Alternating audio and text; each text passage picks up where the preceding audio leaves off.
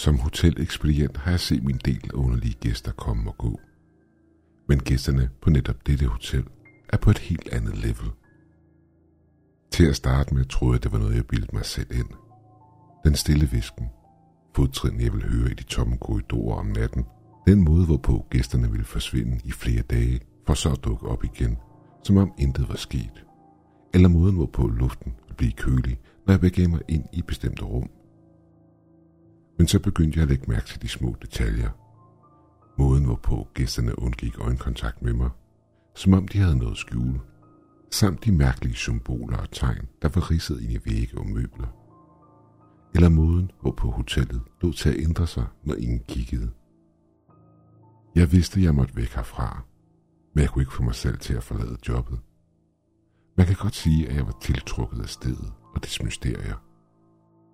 Jeg måtte vide, hvad det var, der foregik, selv hvis det betød at sætte min mentale helbred på spil. Jeg kunne have sagt op, men gjorde det ikke. En stor nysgerrighed bandt mig til stedet. Jeg har nu arbejdet her et godt stykke tid, og har nogle vilde historier, som jeg er klar til at dele med jer. Men dog skal jeg have en advarsel. Når du først begynder at lytte til min historie, så er der ingen vej tilbage.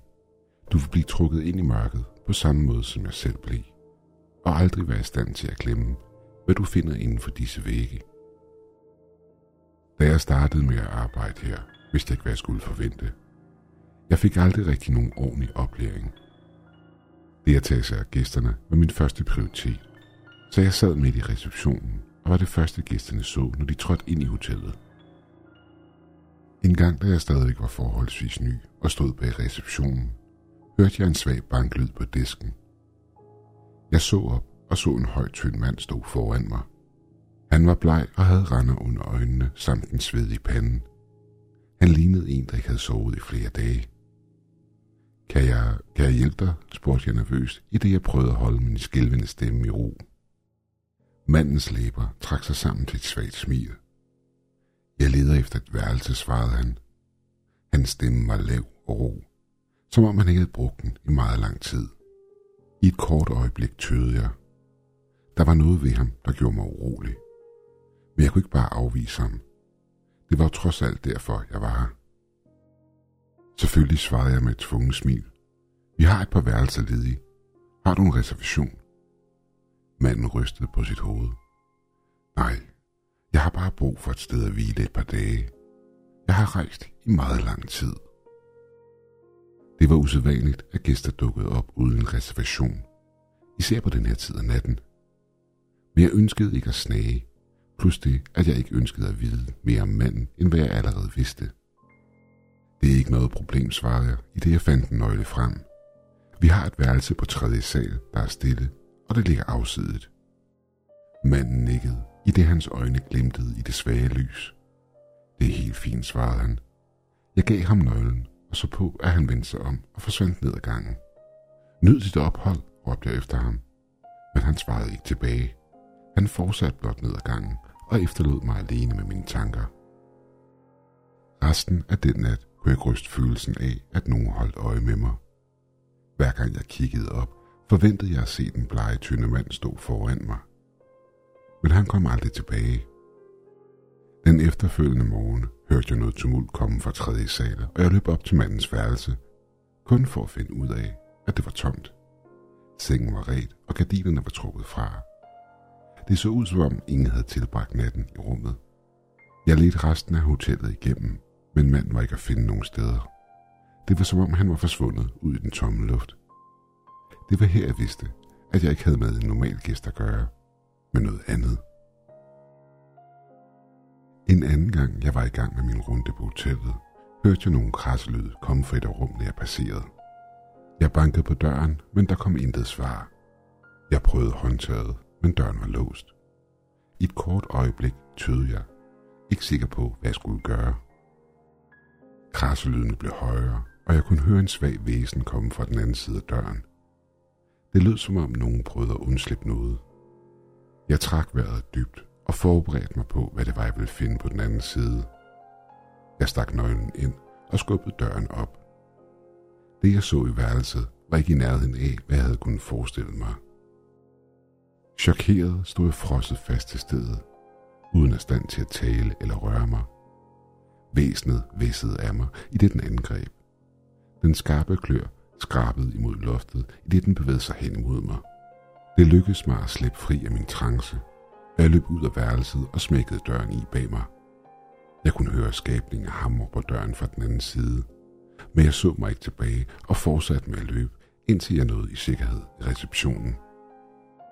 Fra den dag af undgik jeg det præcise rum for alt i verden. Jeg ønskede ikke at vide, hvilke redsler, der gemte sig bag værelsets fire vægge. Jeg fokuserede blot på mit arbejde og prøvede desperat at glemme alt om det væsen, der kaldte det værelse sit hjem. Der var især en bestemt gæst, der altid fik mig til at føle en vis ubehag. Hver gang han tjekkede ind, ville han prøve på at lokke mig ind på hans værelse ved at love mig utallige rigdomme og universets hemmeligheder. Men jeg afviste ham altid, velvidende, at der bag hans charmerende facade lurede noget ondt. Han var en høj, flot mand med en fløjlsblød stemme, der besad en magnetisk tilstedeværelse. Men noget ved ham virkede bare forkert. Hans øjne var tomme og kolde, og det virkede som om, at ondskaben pulserede ud fra selve hans væsen. Men til trods for min forbehold over for ham, så fandt jeg mig selv draget imod ham. Der var noget berusende over hans tilstedeværelse og hans værelse. Men hver gang jeg nærmede mig hans værelse, kunne jeg høre en stemme i mit hoved, der advarede mig og bad mig om at vende om. Og hver gang lyttede jeg til stemmen og lod manden være alene i sit rum. Jeg vidste, jeg måtte holde mig fra ham, lige meget hvor fristende hans tilbud var. Jeg kunne ikke tillade mig selv at blive trukket ind i hans mørke verden. Jeg måtte forblive stærk, lige meget hvad det så måtte koste. Efter at have arbejdet der i et stykke tid, blev jeg mere vant til vores mystiske gæster. Jeg lærte at holde mig for mig selv så vidt som muligt, da jeg vidste, at ingen kunne hjælpe mig, hvis det gik galt. Jeg var dog ikke altid alene. Udover det øvrige personale, så var der en anden, der var blevet hyret ind til at hjælpe ud i receptionen. Det var en ung mand ved navn Daniel. Han var klog og ambitiøs, og jeg kunne fornemme på ham, at han var bestemt til at udrette store ting. Desværre, så var han ikke lige så forsigtig som jeg selv. En nat, da Daniel gik sin runde, blev han overrasket af en af gæsterne. Det var en succubus, Et væsen, der lever af livskraften for mennesker – den havde forklædt sig som en smuk ung kvinde og brugte sin charme til at forføre Daniel med ind på dens værelse. Skabningen manipulerede Daniel til at tro, at han havde kontrol over situationen. Den fortalte ham, at han var speciel, og han var den eneste, der forstod den sande natur. Daniel var smiret og fortryllet og ude af stand til at modstå dens charme. Jeg kan kun forestille mig, at hvis det havde været mig, så var jeg højst sandsynligt nok også faldet for den charme – da den kan være meget overbevisende. I samme øjeblik Daniel trådte ind på dens værelse, afslørede den sin sande form. Skabningens udseende var et frygteligt syn. Den var slank og benet med lange klør og røde lysende øjne. Dens hud var vedlig og fugtig og svampet at se på, samt dens rædselsfulde lange sylespidse tænder. Jeg ved ikke præcis, hvad der skete. Alt jeg hørte var Daniel, der panisk råbte på hjælp – jeg løb derhen for at se, hvad det var, der foregik. Men da jeg nåede frem, var det allerede for sent. Daniel lå på gulvet. Hans krop var krøllet sammen og ødelagt. Værelset var i kaos, som om en naturkatastrofe havde væltet igennem det, og væsenet var ingen steder at se.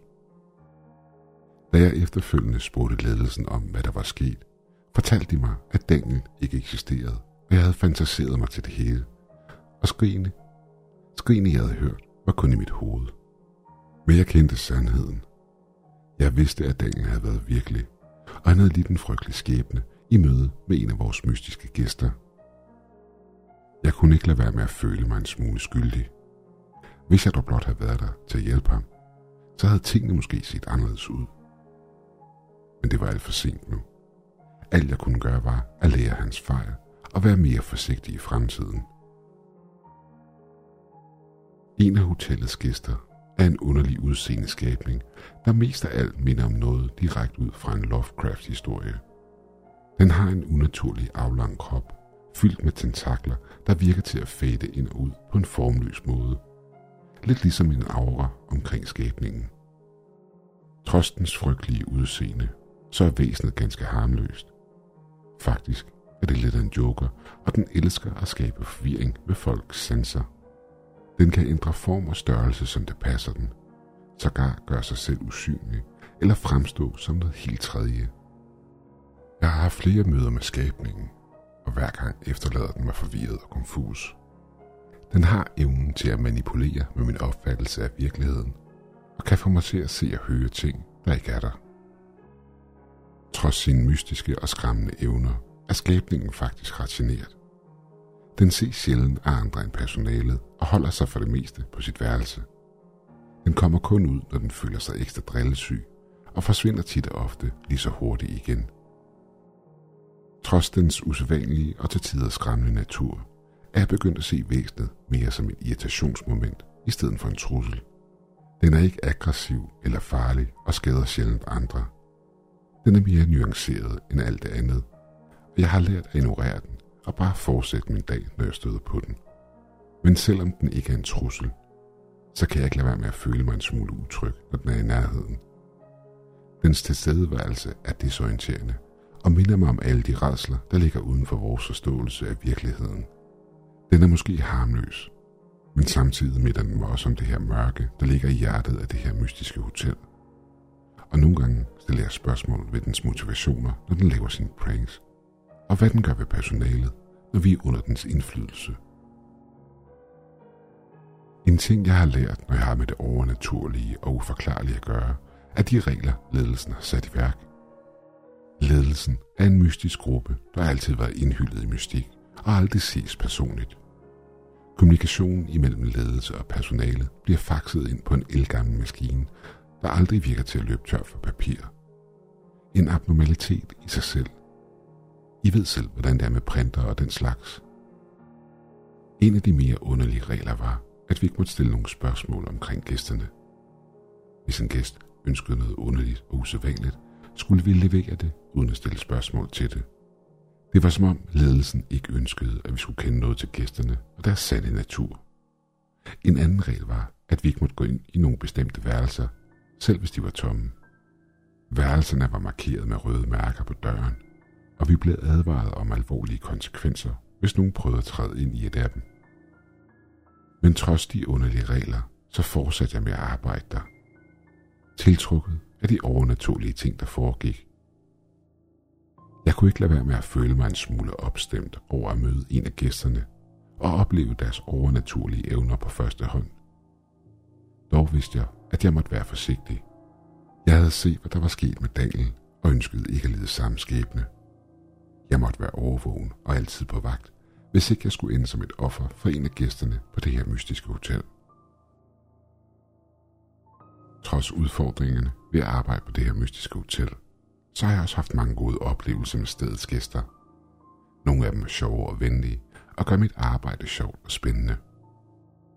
En af mine favoritgæster er en drillesyg fe, der elsker at pranke de andre gæster samt personalet. Hun kommer altid i problemer, men er så charmerende og sød, at det er svært at forblive vred på hende. Hun har evnen til at få folk til at smile, og ofte højdepunkter på min dag, når hun kommer ned til receptionen. Jeg kan huske en dag, da hun sneg sig ind i køkkenet og puttede noget i kokkens kaffe, som fik ham til at danse ukontrollerbart. Det var utrolig sjovt at se på, og selv kokken kunne til sidst ikke lade være med at grine af det. Men desværre kom hun i problemer med ledelsen, og jeg måtte hjælpe hende med at undskylde. En af de andre gæster, jeg nyder at interagere med, er et spøgelse, der hjemsøger et af værelserne. Han er venlig og elsker at fortælle historier om sit liv og hans tid på hotellet. Han er god til at lytte og har altid et venligt ord til mig, når humøret ikke lige er i top. En gang da jeg var stresset og overvældet over arbejdspresset, tilbød han mig at gå en tur i hotellets have, hvilket jeg sagde ja til. Her fortalte han mig historier om hotellet og dem, der boede der, hvilket hjalp mig med at fjerne fokus fra alt mit stress og klirrede mit hoved. Men min absolut favoritgæst er helt klart en shapeshifter, der kan tage en hvilken som helst form, hun ønsker. Hun elsker at lege udklædning og kommer ofte ned i receptionen som en kendt eller historisk person. Så jeg er taknemmelig for muligheden for at få lov til at interagere med sådan nogle fascinerende og unikke gæster, der gør mit arbejde sjovere. Og noget, jeg ikke vil bytte væk, uanset prisen. Jeg fortæller de her historier selvsikkert nu, men det er kun på grund af erfaring. Når du først ved, hvordan du skal begå dig på hotellet, så bliver det nemmere ikke at blive fanget på det forkerte ben. Men der har selvfølgelig været en del situationer, hvor det har været tæt på. En aften, da jeg gik min runde, hørte jeg en svag klynken komme fra et af værelserne. Jeg fulgte lyden, og kort tid efter søgte jeg på et lille barn, der sad på gulvet. Hun så op på mig med sine store uskyldige øjne og bad mig hjælpe hende. Med det samme skød en følelse af medlidenhed op i mig, og jeg spurgte hende, hvad der var galt. Hun fortalte mig, hun var faret vild og var blevet væk fra sine forældre, og ikke vidste, hvordan hun skulle finde dem igen. Igen skyllede medlidenheden ind over mig, og jeg besluttede mig for at hjælpe hende. Jeg spurgte hende, om hun vidste, hvilke værelse hun boede i, men hun rystede blot på hovedet og sagde, at det kunne hun ikke huske. En utryg følelse nagede i mit baghoved. Der var noget galt med det her barn. Hun var for rolig og fattet for et barn, der var blevet væk fra sine forældre. Derudover virkede hendes øjne til at gløde en smule, og hun bevægede sig på en underlig, næsten svævende måde, i stedet for at gå normalt. Men trods det, så kunne jeg ikke få mig selv til at efterlade barnet her. Du kan trods alt ikke dømme en bog efter dens omslag, og især ikke på et sted som det her. Jeg besluttede mig for at tage barnet med til receptionen, hvor vi kunne slå hendes forældres information op, og på den måde hjælpe hende med at komme tilbage til dem. Men i det samme vi nåede ud til gangen, der førte til receptionen, gik det op for mig, at noget var helt galt. Barnet sad fast til et langt, tyndt vedhæng. Lidt ligesom dem, du finder på lygtefisk. Det stod klart for mig, at det her barn ikke var andet end mading til at indfange et intet anende offer.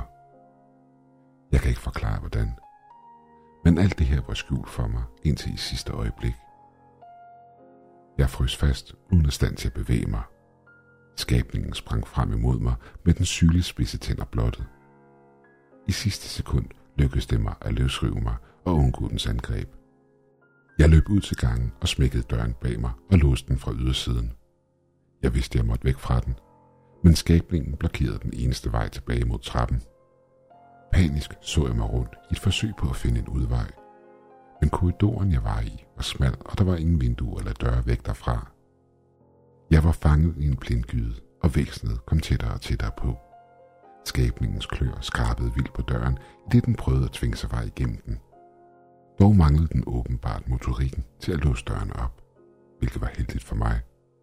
Men træsplinterne fra døren fortalte mig, at det måske ikke var nødvendigt. Panikken fyldte mig, og jeg vidste ikke, hvad jeg skulle gøre.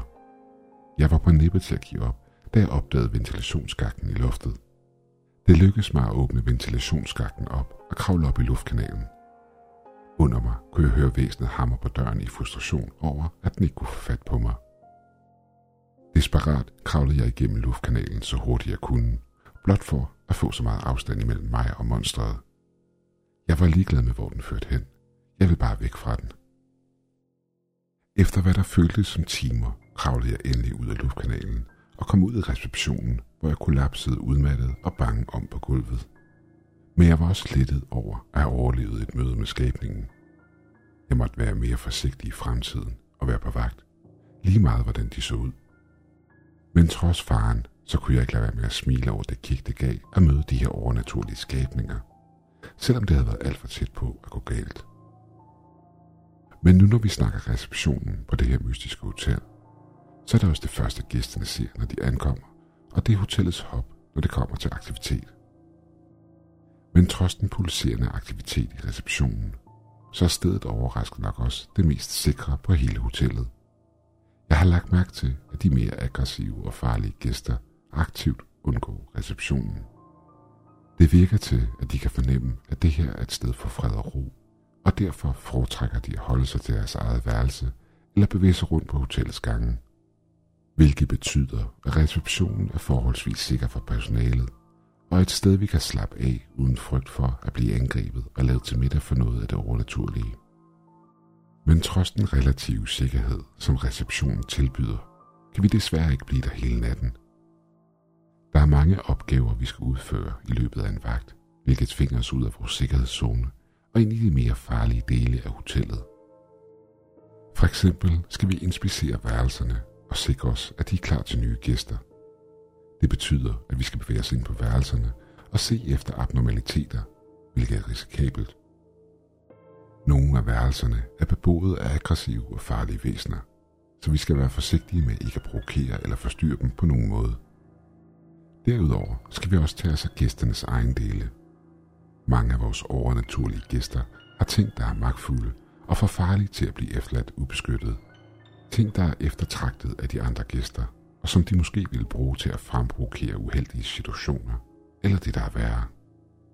Det er vores opgave at sikre os, at disse ting er låst inde, så de ikke bliver stjålet, hvilket kan være en udfordrende opgave, da de fleste af vores gæster er voldelige og uforudsigelige. Som hotelekspedient har jeg en masse forskellige opgaver, jeg skal igennem hver dag. Nogle er rent kedelig rutine, og andre er mere udfordrende og spændende. Her er nogle eksempler på de opgaver, jeg skal udføre. Tjekke gæsterne ind og ud, hvilket er nok den vigtigste opgave. Jeg skal byde dem velkommen i det, de ankommer, og sikre mig, at de har alt det, de har behov for. Samt det at modtage betaling for deres ophold, og sikre mig, at det levede op til deres forventninger. Gå rundt på hotellet. Endnu en vigtig opgave, hvilket involverer, at jeg skal gå rundt på hotellet og sikre mig, at der ikke er nogen abnormaliteter, der ikke skal være der, og rapportere eventuelle problemer tilbage til ledelsen. Tag sig af ønsker og klager. Som hotelekspedient er den første kontakt til gæsten, der har et ønske eller en klage. Jeg skal lytte til dem og løse eventuelle problemer, de måtte have, hvilket kan være svært, da nogle af gæsterne kan være krævende og svære at håndtere. Tag sig af pludselig opståede nødsituationer, såsom medicinske nødsituationer, ildebrand eller sikkerhedssituationer. Men for det meste sikrer mig, at hotellet er låst af, og gæsterne er i sikkerhed. Rapporter alt til ledelsen. I mit job skal jeg rapportere alt, der sker på min vagt tilbage til ledelsen. De har givet os et arkædisk system til dette, og jeg skal sikre mig, at jeg bruger det på en helt bestemt måde, hvilket er tidskrævende, men en vigtig del af jobbet. Jeg har meget lidt interaktion med den mystiske gruppe, vi kalder ledelsen. Den her gruppe virker til det er dem, der styrer hotellet, men jeg har aldrig set dem personligt.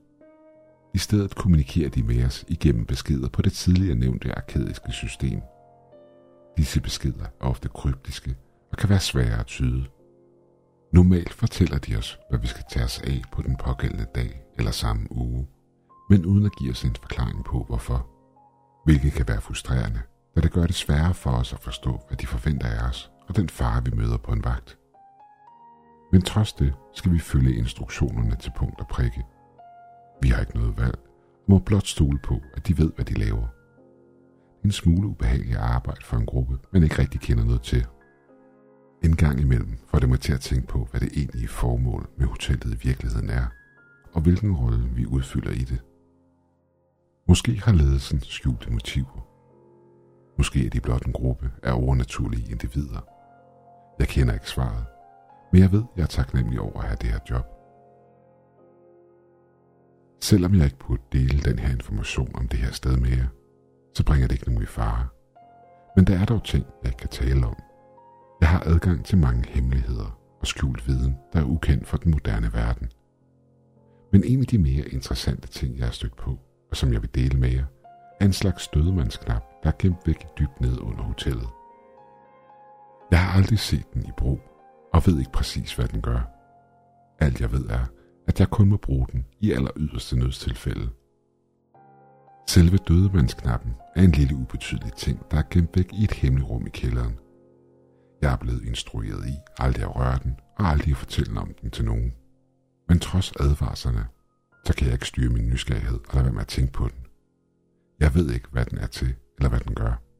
Men jeg har hørt rygter om, at den kan aktivere en form for sikkerhedssystem, eller sætte hotellet på lockdown, så omverdenen ikke har adgang, eller for den sags skyld transportere hotellet langt væk. Måske sågar til en anden verden. Men jeg ved det ikke, og ledelsen fortæller ikke noget. Trods min nysgerrighed, så har jeg aldrig været fristet til at bruge den, da jeg ved, den kun må bruges i aller yderste nødstilfælde. Og indtil nu har jeg ikke været i en situation, hvor jeg mente, det var påkrævet at bruge den. Men igen, så kan jeg ikke lade være med at tænke på, hvad der vil ske, hvis jeg brugte den. Måske finder jeg aldrig ud af konsekvensen ved at bruge den. Eller også vil jeg ikke være i stand til at fortælle jer om det, hvis jeg gør. Måske er det nøglen til at redde hotellet, eller sågar verden, hvis noget katastrofalt skulle dukke op fra hotellets mørke hjerte. Jeg kan kun håbe på, at jeg aldrig finder ud af det.